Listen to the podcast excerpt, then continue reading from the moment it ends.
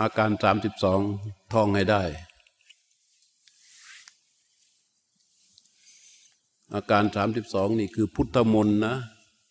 เป็นมนต์ของพระพุทธเจ้า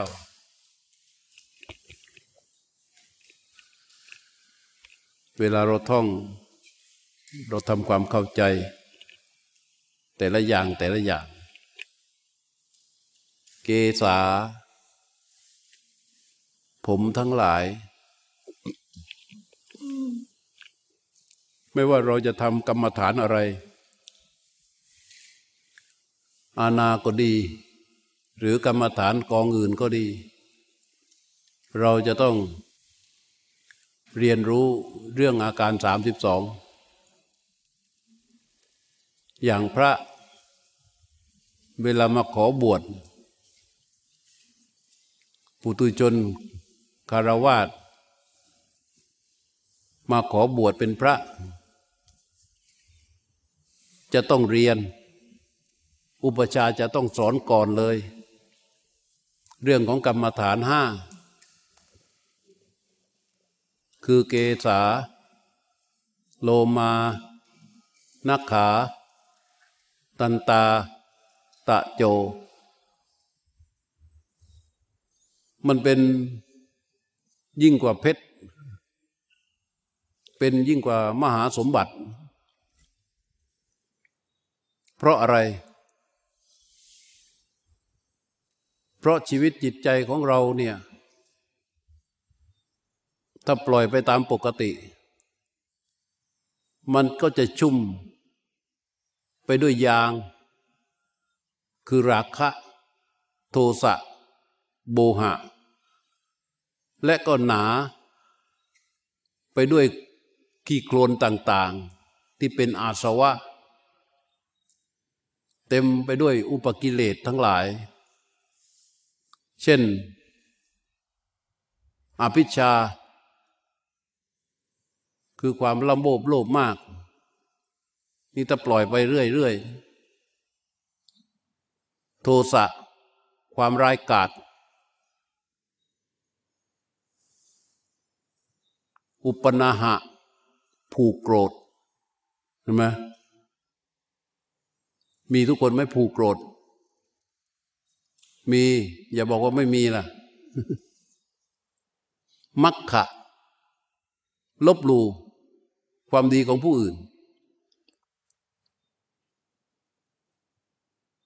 ลบหลูความดีของผู้อื่น เกิดง่ายเลยนะใครทำดีมากน้อย ต้องอนุโมทนา แต่บางครั้งบางคราว เราก็ไปลบหลู่คุณความดีของผู้อื่นเขาเรียกว่ามักขะ ลบหลู่คุณ โดยเฉพาะถ้าใครเขาดีกับเรา แล้วเราไปไม่ดีกับเขาไปลบหลู่สิ่งดี ๆ ที่เขามีกับเราไอ้นี่ก็เรียกว่าพวกมักขะ อิจฉาคือริษยา มันเป็นแบบไหน เห็นใครได้ดีแล้วทนไม่ได้ เห็นใครได้ดีแล้วมันทนไม่ได้ มันต้องหาทาง เล่นใต้น้ำเพื่อนเขาได้ร้อยสี่สิบร้อยห้าสิบตัวเองได้น้อยกว่า ก็หาทางเล่นใต้น้ำนี่อิจฉาเห็นใครได้ดีทนไม่ได้ มัจฉริยะตรณีทีเหนียว มายา มารยาคือเจ้าเล่ห์แสนกล สาเถยยะ โอ้อวดขี้โมขี้คุย สารัมภะแข่งดี ต้องแข่งเป็นดีแบบว่า ใครเด่นใครดีเกินตัวเอง ไม่ได้ แต่ต้องแข่ง ต้องแข่งต้องโชว์ต้องอะไรต่าง ๆ ให้ของตัวเองมันเหนือกว่าอยู่เสมอแม้แต่ภาวนาก็มีสรัมภะเหมือนกันบางที มานะ ถือตัว ถือตน ถือว่าตัวดีกว่าเขา ถือว่าตัวเลวกว่าเขา ถือว่าตัวเสมอเขาไม่ได้ทั้งนั้น เป็นมานะ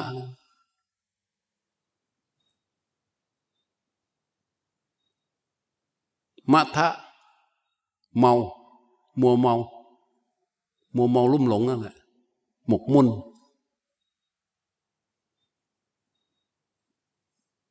ปมาทะเลินเล่อเผลอเลอง่ายง่ายง่ายจนเสียหาย เป็นต้นนะ มีอีกเยอะมาก ซึ่งสิ่งเหล่านี้ถ้าเราปล่อยไว้นะ มันมีแต่นำพาเรา เวียนว่ายอยู่ในสังสารวัฏนี่แหละไม่ไปไหนหรอกเกิดตายเกิดตายเกิดตายเกิดตายเกิดตายเป็นแล้วเป็นเล่าเป็นแล้วเป็นเล่าถ้ามองในภาพรวม ชาตินี้เกิดมา เป็นมะเร็ง ห้อยเปลี้ยเสียขา มันก็ยังพามาอีกนะ เออ มันยังพามาอีก วนอยู่นั่นนะสามสิบเอ็ดปูมแม้แต่ในขณะจิต ที่เรานั่งนั่งกันอยู่เนี่ยเดี๋ยวมันก็เกิด เดี๋ยวมันก็เกิด เดี๋ยวมันก็เกิด เดี๋ยวมันก็เกิด มันช่องเสพไปของมันอยู่เรื่อย วนหมุนอยู่นั่นแหละเพราะนั้น อาการสามสิบสองการพิจารณาเรียนรู้เรื่องอาการสามสิบสอง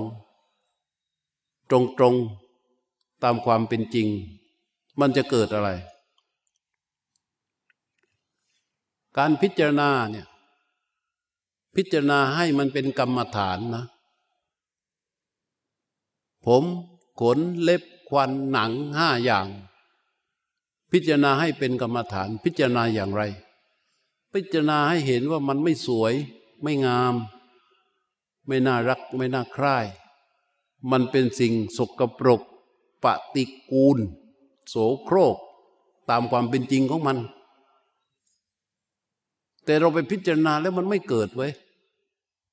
พิจารณาผมยังไงยังไงมันก็ต้องสวย พิจารณาหนัง โอ้ยมันไม่ได้อะให้มันจกกระปรกโสโครกไม่ได้อะพิจารณาไม่ได้ ยอมรับไม่ได้ ครูบาอาจารย์ท่านก็เลยสอนว่าทำอย่างไร พอเราพิจารณาไปแล้วเนี่ย มันไม่เกิดความสลดเลย ถ้าเราปล่อยไว้ถ้าเราไม่พิจารณา มันก็หลงอะ คิดว่ารูปสวย ไอ้คิดว่าผมสวย ควันสวย ผิวสวย หนังสวย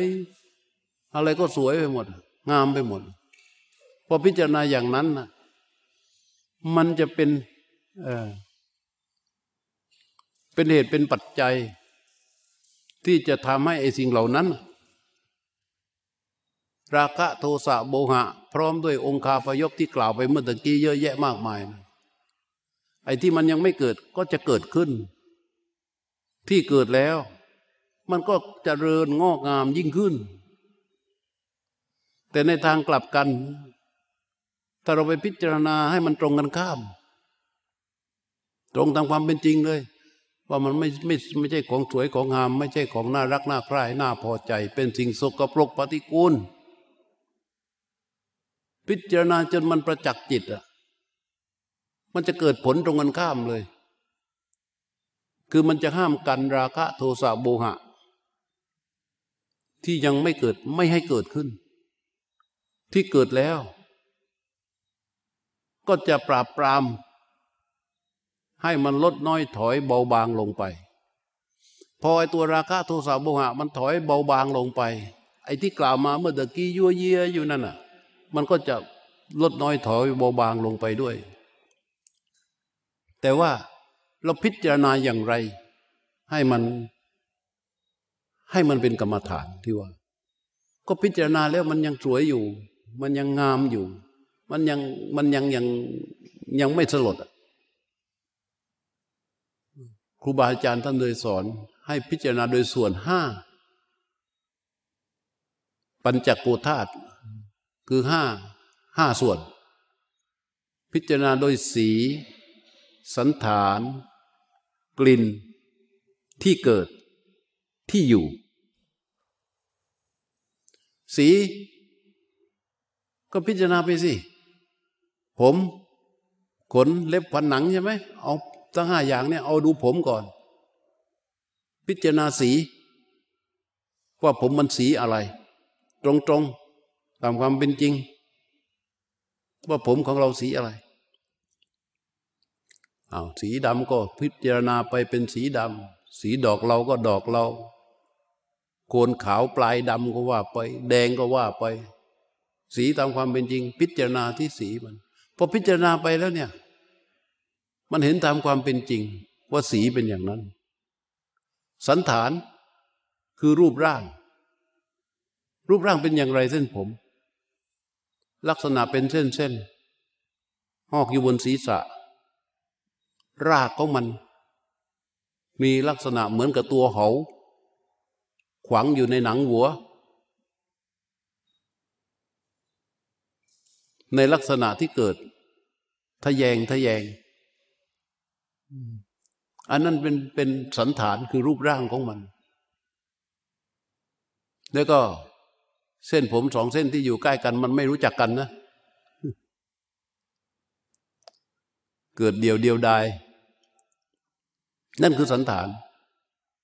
ที่เกิดก็คือเกิดอยู่หนังศีรษะนั่นแหละ ที่อยู่เมื่อเกิดแล้ว เกิดตรงไหนก็อยู่ตรงนั้น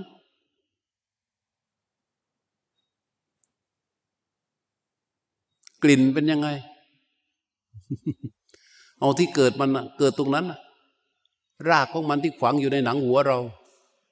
มันชุ่มแช่อยู่กับอะไร ก็น้ำเหลืองน้ำเลือด หมักหมมอยู่อย่างนั้น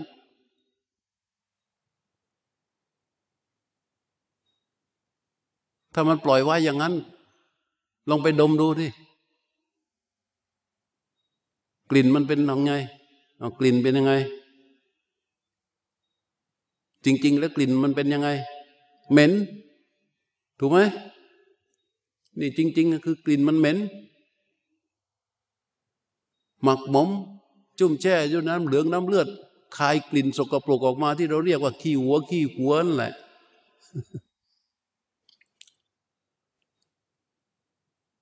ถ้าพิจารณาตรงๆอย่างนี้ มันก็จะเกิดความสลด พิจารณาอย่างนี้พระเจ้าตรัสว่าให้พิจารณาบ่อยๆห้าตัวนี้ไอ้พวกราคะโทสะโมหะ มันก็จะ เกิดขึ้นไม่ได้ แล้วความสกปรกโสโครกของมัน เราก็นึกภาพดิมันไม่มีเปลี่ยนแปลงมันเป็นความเป็นจริงของมันอยู่อย่างนั้น ถ้าเรานั่งกินก๋วยเตี๋ยวอยู่ แล้วเราเจอเส้นผมอยู่ในชามก๋วยเตี๋ยวเราทักสองสามเส้น อย่าว่าแต่ของคนอื่นเลย ของตัวเองอะ เส้นผมก็ดี เล็บก็ดี น้ำลายก็ดี หยดลงไปในชามก๋วยเตี๋ยวของตัวเองมันจะ โดยทั่วๆไปมันจะกล้ากินไหมทำไมถึงไม่กิน เพราะมันเกิดความรังเกียจทำไมต้องรังเกียจเพราะมันรังเกียจในความสกรปรกของสิ่งเหล่านั้นนั่นเอง แต่ถ้าเราไม่ใช้ปัญญา มาทำความเข้าใจมาทำการพิจารณาถึงสิ่งเหล่านี้ ให้เจอกับความเป็นจริง เราก็พอเห็นสิ่งเหล่านี้ที่เขาประดับประดาตกแต่ง ให้สวยสดงดงาม แล้วก็หลงรักใคร่กำหนัดยินดีไปตาม แต่ผมก็ดีขนก็ดี เล็บก็ดี ฟันก็ดีหนังก็ดี สิ่งเหล่านี้ มันยังคงเป็นสิ่งโสกปรกโสโครกปฏิกูลอยู่ตามธรรมดาของมันอย่างนั้น มันไม่เปลี่ยนไปตามความหลงผิดของใครแม้แต่คนเดียว มันจะโสกปรกอยู่อย่างนั้นแหละ เออ ถ้าพิจารณาอย่างนี้มันจึงจะเป็นกรรมฐาน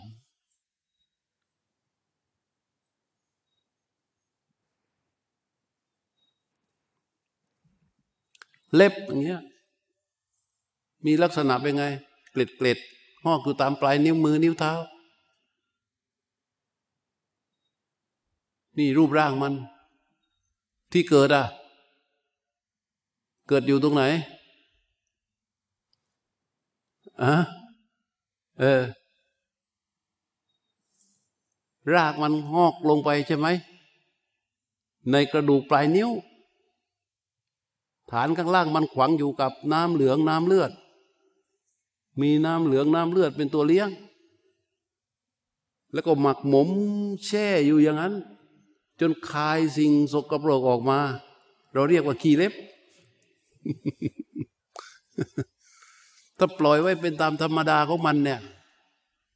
มันเป็นของสวยหรือของสกปรกฮะสกปรกใช่ไหมเออพิจารณาอย่างนี้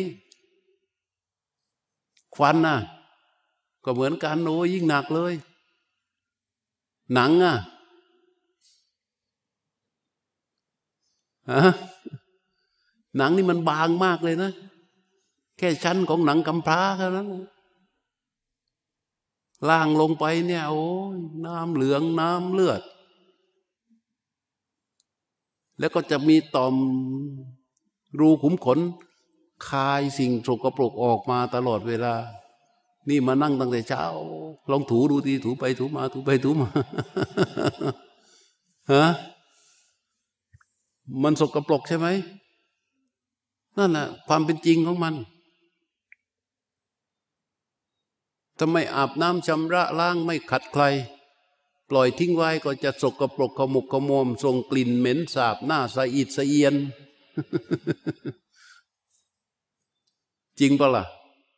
อืม นั่นคือความเป็นจริงของมัน พระพุทธเจ้าว่าอสุภานุปัสสิงวิหารันตัง มันต้องอยู่ด้วยการพิจารณาให้เห็นว่ามันไม่งามเป็นปกติเสียบ้าง เมื่อใดที่เราอยู่ด้วยความปกติ พิจารณาให้เห็นว่าไม่งาม มารจะรังควานไม่ได้ มารคือไอ้พวกเมื่อตะกี้ที่พูดมาทั้งหมด ไม่รังควานเราหรอก เพราะฉะนั้นนี่คือพุทธมนต์ของพระพุทธเจ้า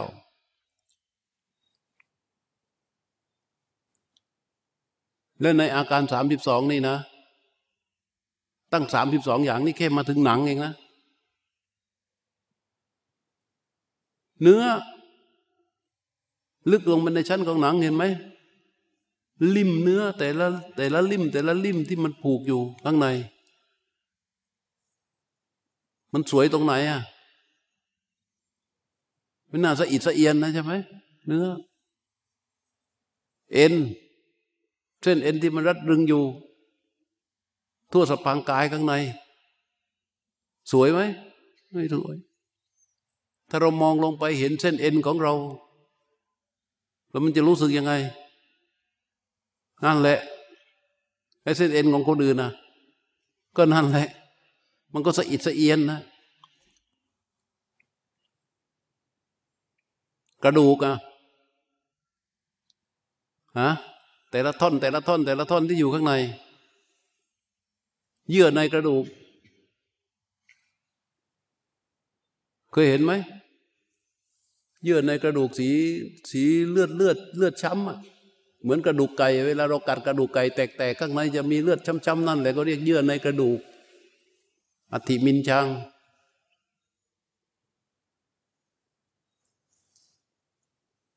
วักกังหะนายังหัวใจ เออ เป็นไง สวยตรงไหนหัวใจฮะวักกังม้าม ยักกะนังตับข้างในอะสวยเหลือเกินนะ มันสวยแค่หนังกำพร้าข้างนอก เราคิดเอาเองว่ามันสวย เราคิดเอาเองว่ามันดูดี เราคิดเอาเองว่ามันหล่อเหลาเอาการ ท้ที่จริงแล้ว เป็นไงอะพระพุทธเจ้าบอกว่าอสุภานุปัสถ้าเราสุภานุปัสสิงวิหารันตังอยู่ด้วยการตามรู้ตามดูให้เห็นว่ามันงามอะมันจะเป็นที่ตั้งของมารมันเป็นทางของตัณหาราคะ โทสะโบหะ เป็นทางของความลุ่มหลง เป็นทางแห่งความเพลิน เป็นทางแห่งความเพลิดเพลิน แต่เราฟังอย่างนี้รับกันไม่ค่อยได้เนาะคนส่วนใหญ่รับกันไม่ค่อยได้ แต่เมื่อใดที่เรา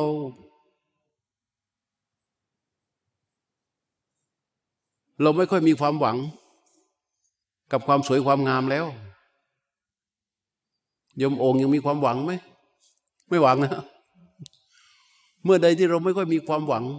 กับความสวยความงามแล้ว ใจมันจะกล้า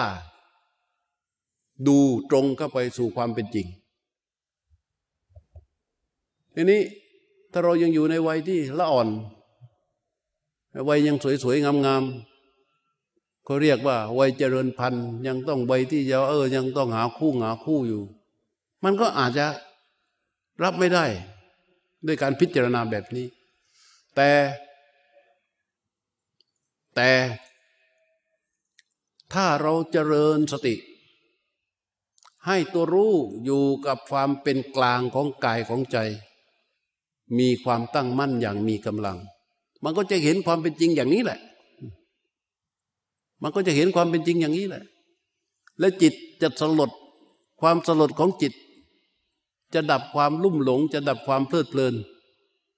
ไปโดยบริยาย ลองนึกภาพอาหารที่เรากินก่อนที่เราจะกิน ก่อนที่เราจะกินเป็นยังไง อุทริยังใช่ไหมอุทริยังอาหารใหม่กรีสังอาหารเก่า มันดูอากรีสังอาหารเก่ามาจากอะไร มันก็มาจากอุทริยังคืออาหารใหม่ มันอยู่ในชาม ที่เราพยายามตักผสมผสานอะไรก็ใส่เข้าปากก็เคี้ยวเข้าไป มันเป็นอุทริยังทั้งนั้นพอกินเข้าไปเคี้ยวเคี้ยวเคี้ยวเคี้ยวเคี้ยวเคี้ยวเคี้ยวเคี้ยวเคี้ยวเคี้ยวกลืนผ่านหลอดอาหาร ลงไปในกระเพาะกระเพาะมันเป็นอะไรกระเพาะมันก็คือบ่อเกิดรู้จักบ่อเกิดไหมเออนั่นแหละคือกระเพาะกระเพาะนั่นคือบ่อเกิด ลงไปสู่กระเพาะแล้วเป็นไงตอนนี้ รู้สึกไง เห็นภาพยัง ไม่ของคนอื่นนะของตัวเองอะนึกภาพของตัวเองอย่างในในกระเพาะตอนนี้เป็นเหมือนบ่อเกิด อะไรก็ไม่รู้เต็มอยู่ในนั้น หลังจากนั้น มันก็เคลื่อนเดินทางไปเรื่อยเรื่อยเรื่อยเรื่อยออกมาเป็นกรีสังแล้วมันมันรู้สึกเห็นชัด โอ้เนี่ยการพิจารณาตรงความเป็นจริงอย่างเนี้ย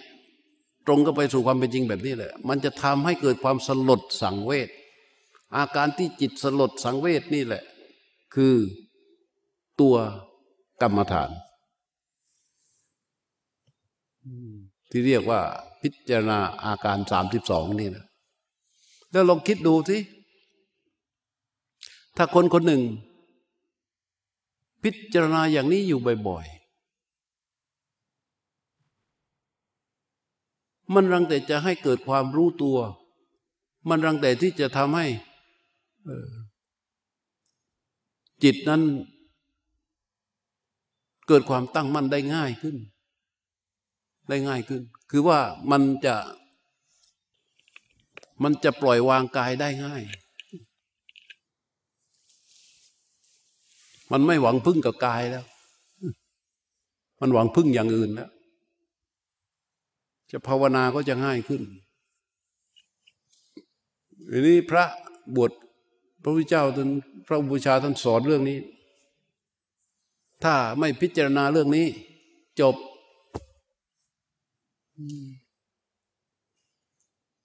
ยิ่งไปเจอท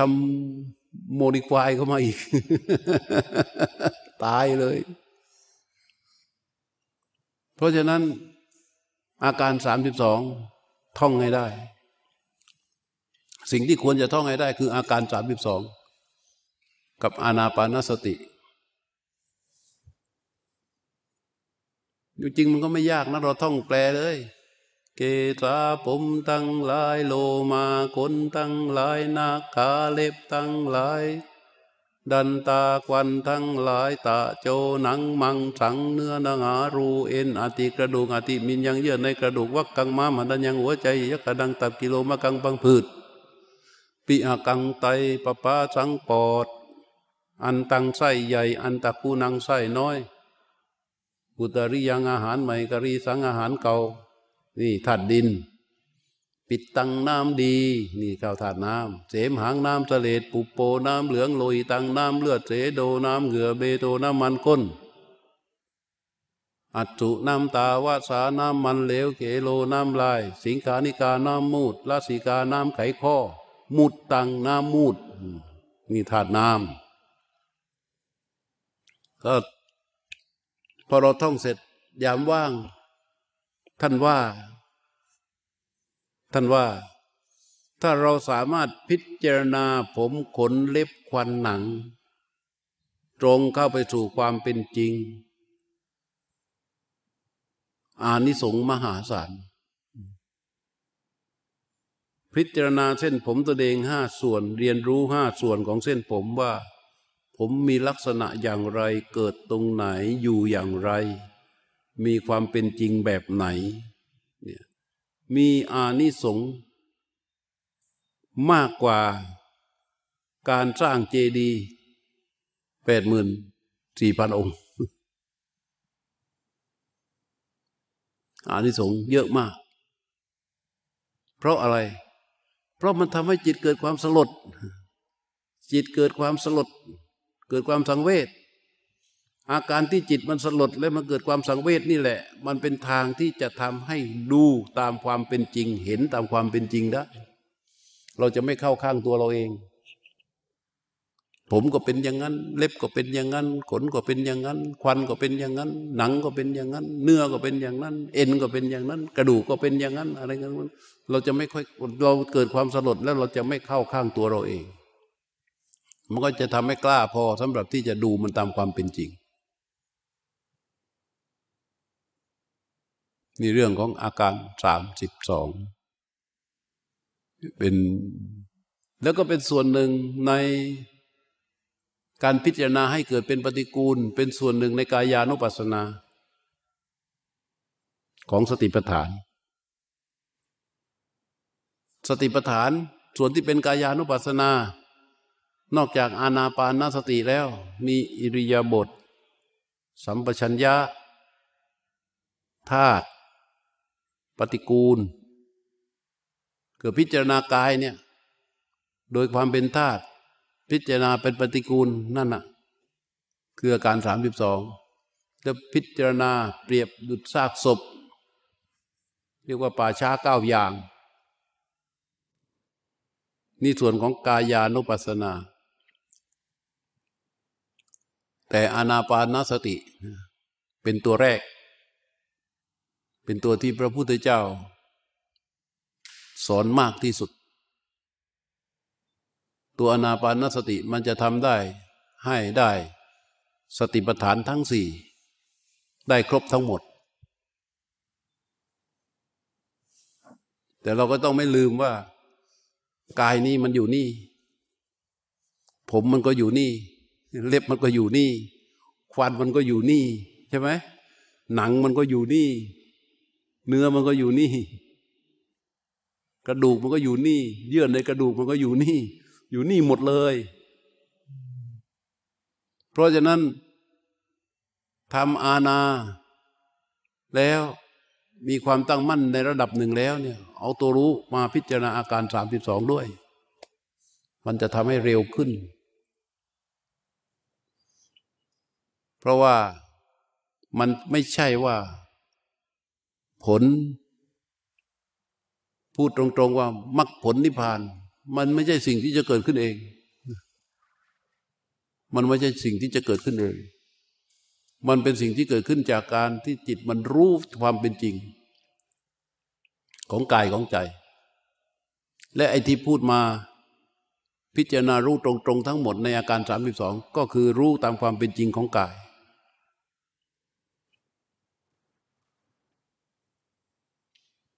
เหมือนเรารู้ลม รู้ไปทุกอย่าง ทุกองค์ประกอบของลมหายใจ มันก็วางลมได้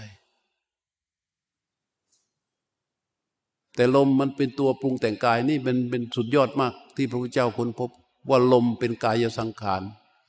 คือเป็นตัวที่ปรุงแต่งกาย กายนี้ถ้าไม่มีลมแตก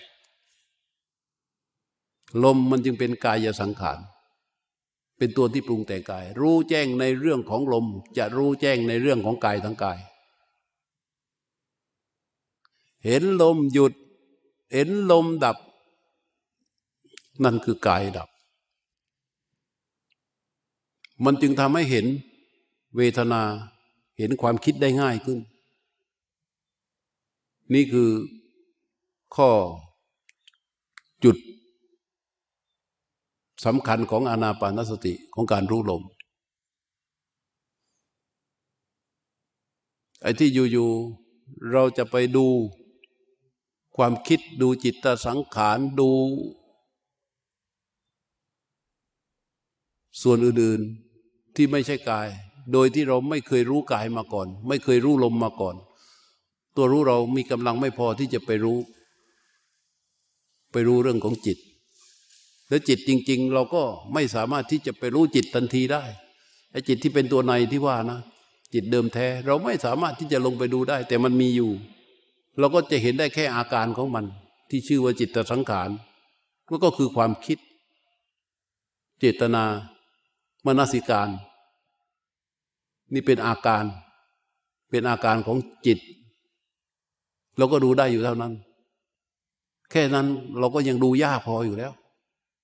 ให้ถามดูสิว่า วันหนึ่งเราคิดตั้งเท่าไหร่ ได้เห็นมั่งเปล่า เราคิดตั้งเยอะวันหนึ่งนับไม่ถ้วนนะความคิดไม่มีภาชนะใส่นะ ถ้ามันเป็นชิ้นเป็นอันนะแต่เราดูมันไม่ได้ไอ้นี่แค่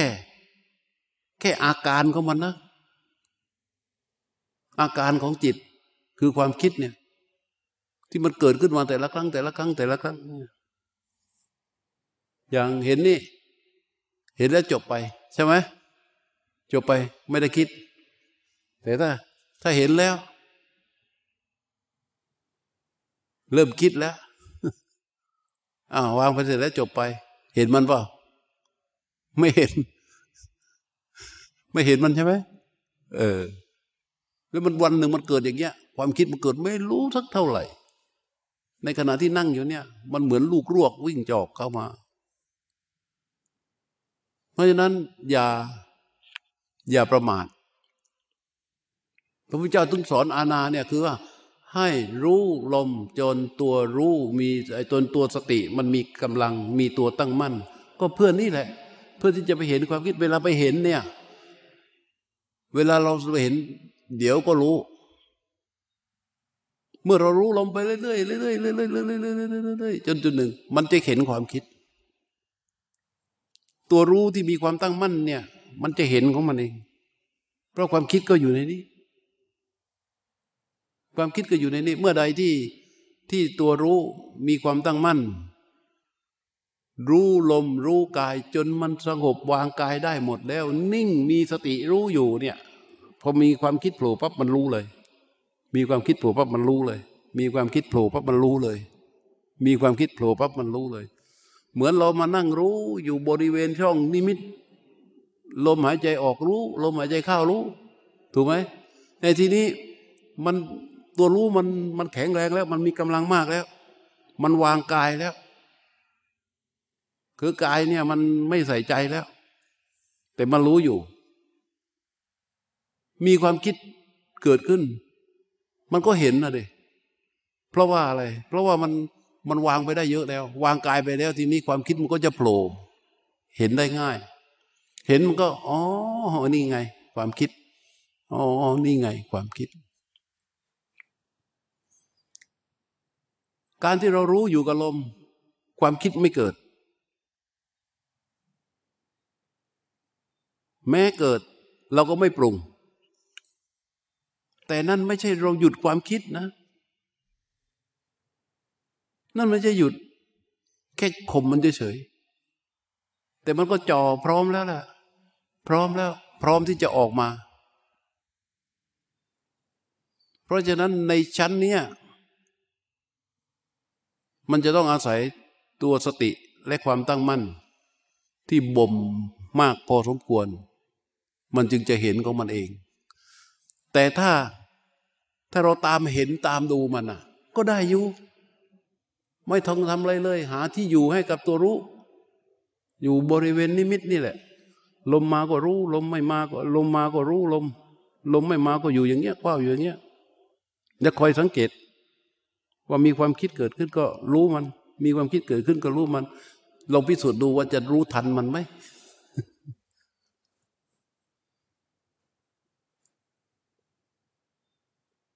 ดีไม่ดี ไอตัวที่จ้องจะดูความคิด คือคิดเสียเอง ไอตัวที่จ้องจะดูความคิด เดี๋ยวเดี๋ยวเดี๋ยวเกิดมาดูมันนี่ดูมันดู แท้ที่จริงอะ่ะกำลังทำอะไรอยู่ฮะกำลังคิดอยู่ แล้วก็ซ้อนซ้อนซ้อนซ้อนซ้อนซ้อนซ้อนซ้อนกันยั่วเยี่ยไปหมดเลย คิดทั้งนั้นพอสุดท้ายบอกเมื่อกี้เกือบเห็นแล้วนะเกือบเห็นแล้ว อะไรอีก ไอตัวเกือบเห็นนั่นคืออะไร ไอ้ตัวที่เกือบเห็นคืออะไร ก็คิดเอ๊ะเมื่อกี้แป๊บๆเหมือนเหมือนจะเป็นความคิดนั่นคืออะไร ก็คิด คิดทั้งนั้น เพราะนั้นต้องอาศัยสติที่บริสุทธิ์อยู่กับความตั้งมั่น สติบริสุทธิ์คือสติที่มันมีสติที่มันรู้ตรงต่ออาการของกายต่อการอาการของใจนี่แหละ สติที่มันรู้ตรงต่อลม ที่รู้ตรงต่อลม ไม่ใช่แนบอยู่กับลม ไม่ใช่สติที่ไปกอดอยู่กับลม ลมออกลมเข้า ลมออกลมเข้า อันนั้นไม่ใช่เป็นสติเลยนะสติที่จะรู้ลมที่เกิดขึ้นจากการรู้ลมนี่ต้องปฏิบัติตามที่พระพุทธเจ้าสอนนั่นแหละ ต้องวางตัวผู้รู้ให้ถูก ตั้งแต่น้องไม่งั้นพระพุทธเจ้าจะสอนทำไมเราสังสังเกตสิไปเปิดดูในพระไตรปิฎกกี่ครั้งกี่คราวเวลาท่านจะสอนเรื่องอานาปานสติ ให้รู้ลมนะ สิ่งนอกจากนั่งกู้บาลังตั้งกายให้ตรงแล้วเนี่ยดำรงสติอยู่เฉพาะหน้าก่อนดำรงสติอยู่เฉพาะหน้าก่อน ให้ดำรงสติมาอยู่เฉพาะหน้า อยู่บริเวณเฉพาะหน้า เพื่อที่จะรู้ลม นั่นต้องให้เกิดมาอย่างนั้น แล้วลมที่รู้ก็ต้องเป็นลมจริง ๆ ไม่ใช่ลมนิมิต ไม่ใช่ลมนึก ไม่ใช่ลมมโนอย่าลมที่ว่า หายใจเข้า รู้ไปถึงไหนนุกไม่รู้ ไอ้ที่ไปมันลมหรือเปล่า คนมาใหม่ หายใจเข้าลมไปถึงไหน เออ ตอบเลย หายใจเข้าลมไปถึงไหนฮะยาวมานี่เลยใช่ไหมนู่นน่ะ ถึงไหนฮะลองหายใจดูที่ลมไปถึงไหน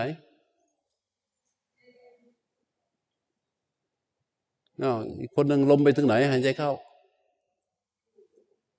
ถึงลงถึงนี่เลยใช่ไหมแล้วมันไปทำไมไปเที่ยวอะ อย่างนั้นไม่ใช่ลมจริงนะลองลองลองนึกดูที่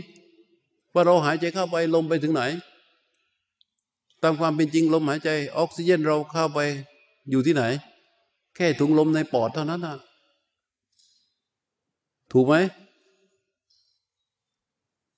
ถ้ามันมาถึงนี่เนี่ย ถ้าลมจริง ๆ มาถึงนี่อันตรายแล้วนะ แสดงว่าอะไร ปอดทะลุแล้ว ถ้าลมจริง ๆ มาถึงนี่มันไม่จริงไง อย่างนั้นมันลมมโน เข้าใจไหม เพราะฉะนั้นลมจริง ๆ คือลมที่มันกระทบกับกายประสาท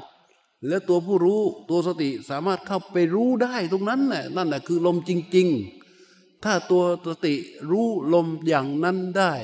แข็งแรงขึ้นมาสตินั้นจะเป็นสติบริสุทธิ์ เป็นอย่างอื่นไม่ได้หรอกสติสุปัติตา เมื่อสติตัวนั้นบริสุทธิ์มันก็จะอยู่กับความตั้งมั่น สติบริสุทธิ์เนี่ยมันเกิดขึ้นมาจากเหตุปัจจัยที่ถูกต้องคือมันรู้จริง ๆแล้ว และมันจะตั้งมั่นขึ้นมาได้ มันจะต้องอยู่กับอุเบกขา ที่ปรากฏขึ้นมาเป็นฐานให้กับสติอันเราทำอย่างไรไม่ได้ทำอะไรก็ไม่ได้ทำได้อย่างเดียวทำตามทำตามคำสอนตามความเป็นจริง แล้วให้สติก็รู้ลมนะไปตามความเป็นลมที่เป็นจริงคือลมที่มันกระทบ พอพอลมมันหายใจออกเนี่ย นึกดูสิดูตามความเป็นจริงอะพอลมหายใจออกออกมันพ้นจากจมูกไปนี่ มีลมไหม มีลมไหม มีไหม มีไหม โดยรูปแบบและเหตุผล มี แต่รู้เนี่ย จะไปรู้ลมที่มันพ้นจากจมูกไปแล้วเนี่ย รู้ที่มันจะไปรู้ลมที่พ้นจากจมูกไปแล้วเนี่ย รู้ตัวนั้นมันจะต้องทำอะไร มโนนึกคิดถูกว่าถูกไหม เพราะมันมันไม่สามารถจับเข้าไปสู่ความเป็นจริงได้เลย มันมีแค่ตักกะ เอาลมที่มันออกมาจากถุงลมในปอด ที่เป็นลมหายใจออก ออกมาจากถุงลมในปอดแล้วมันเดินทางมา รู้ไหม เรารู้ได้ไหม ถ้าเรามีความรู้เรียนมา เออใช่มาเกิดการแลกเปลี่ยนแก๊สกัน ระหว่างออกซิเจนกับคาร์บอนไดออกไซด์มันออกมาจากถุงลมในปอด อ๋อมันกำลังออกมา มันกำลังออกมามโนทั้งนั้น มันใช่ความจริงหรือเปล่า มันจะเป็นความจริงด้วยเหตุผลที่เราคาดคะเน ใช้ไม่ได้ ไม่ใช่ความจริงโดยประจักษ์ แต่เมื่อมันออกมามันเคลื่อนมาเคลื่อนมาเคลื่อนมาเคลื่อนมา แต่เรารู้การทำงานใช่ไหมพอเรามารู้จริง ๆ อย่างประจักษ์ของลมหายใจออก ตอนไหน ตอนในบริเวณนี้ ตอนที่ลมมันมากระทบกับกายประสาท ที่ผิวหนังเนี่ย แล้วลมไปกระทบนะ่ะเรารู้ตรงนั้น ตัวรู้จะเข้าไปรับรู้การกระทบของลมหายใจตรงนั้น นั่นแหละลมจริง ๆ มันเกิดเป็นการประจักษ์รู้ลมจริง ๆ อย่างนี้แหละเขาเรียกว่าสุปฏิสังวิทาก็คือว่ารู้โดยประจักษ์ผ่านทางกายประสาทนะรู้ตรงนั้นนะออกไปแล้วก็ไม่รู้แล้ว มโนเอาหันตัวรู้ที่รู้ตรงต่อความเป็นจริงของกายตรงนี้ของลมจริง ๆ ตรงนี้แหละ สติที่ ปรากฏแข็งแรงจากการรู้อย่างนี้เรียกว่าสติบริสุทธิ์ เมื่อเรายืนอยู่ งูมันเลื้อยผ่านหลังเท้าเรา เราไม่ได้ดูตัวงูนะ เรายืนหลับตาปีเพราะเรากลัว งูมันเลื่อยผ่านหลังเท้าเนี่ยความจริงที่สุด โดยประจักษ์ของของการที่งูมันเลื่อยผ่านหลังเท้าเนี่ย เรารู้จริง ๆกับตัวงูตรงไหน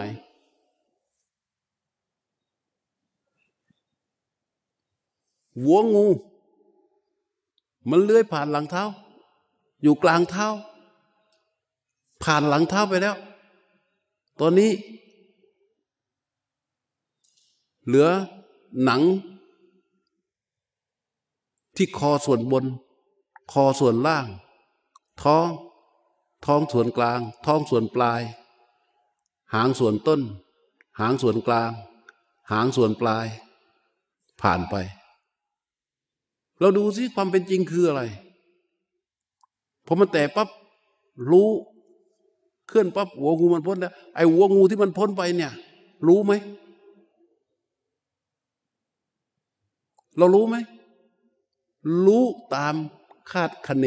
หรือมโน แต่จริง ๆ เรารู้จริง ๆ คือรู้อะไร รู้ในส่วนที่มันสัมผัส หนังท้องของงูมันแตะอยู่กับหลังเท้าของเรา ใช่ไหม รู้ที่กายประสาทงูมันแตะปั๊บรู้เลย แล้วมันเลื้อยไป มันรู้ตรงนี้รู้จริง รู้จริง ๆ คือรู้ตรงนี้ รู้ตรงนี้ไอ้นี่เป็นกายประสาท ไอ้นี่เป็นเป็นท้องของงู แปะปั๊บเนี่ย ถ้าหนังท้องของงู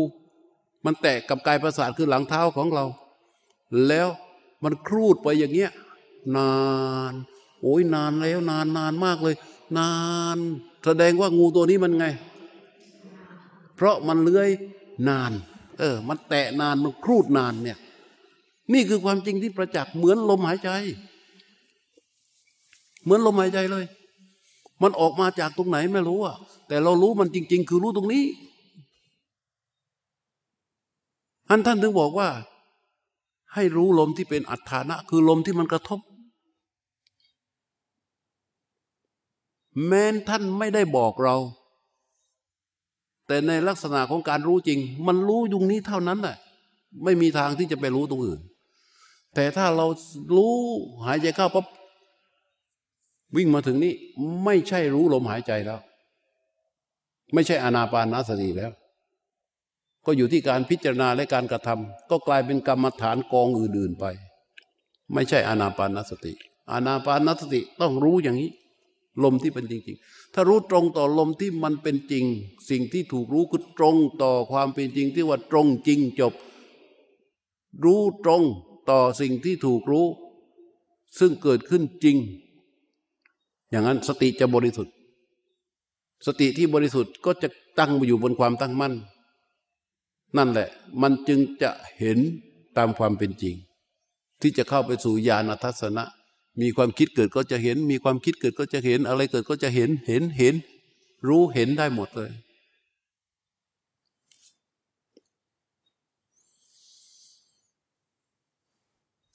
เพราะฉะนั้นฝากว่ามีภาระกลับไปจากข้อนี้ก็อาการสามสิบสองอะท่องหลายคนท่องได้แล้วบางคนจำได้แล้วแต่ว่าลืมใช่ไหม ให้ถือไว้เถอะเป็นพุทธมนต์เป็นมนต์ที่พระพุทธเจ้าให้ท่อง สอนให้เรียน เพราะมันอยู่ตรงนั้น ความเจริญเติบโตของกิเลสอาสวะ ก็อยู่ที่เราหลงในอาการสามสิบสองความเจริญเติบไอความฟอไปของกิเลสอาสวะ ก็อยู่ที่เราเห็นความเป็นจริงของอาการสามสองมันก็จะประกอบกัน ซึ่งทั้งหมดเป็นสติปัฏฐานทั้งสิ้นนะ อันนี้ถ้าเรามั่นใจในแนวของมันที่พูดเมื่อวานเฮ้ยเมื่อวานหรือเมื่อเช้า ที่ทำมันวโยเรื่องของแนว มันก็เป็นอย่างนี้อ้าวเสร็จพร้อมเตรียมอีกสักบาลัง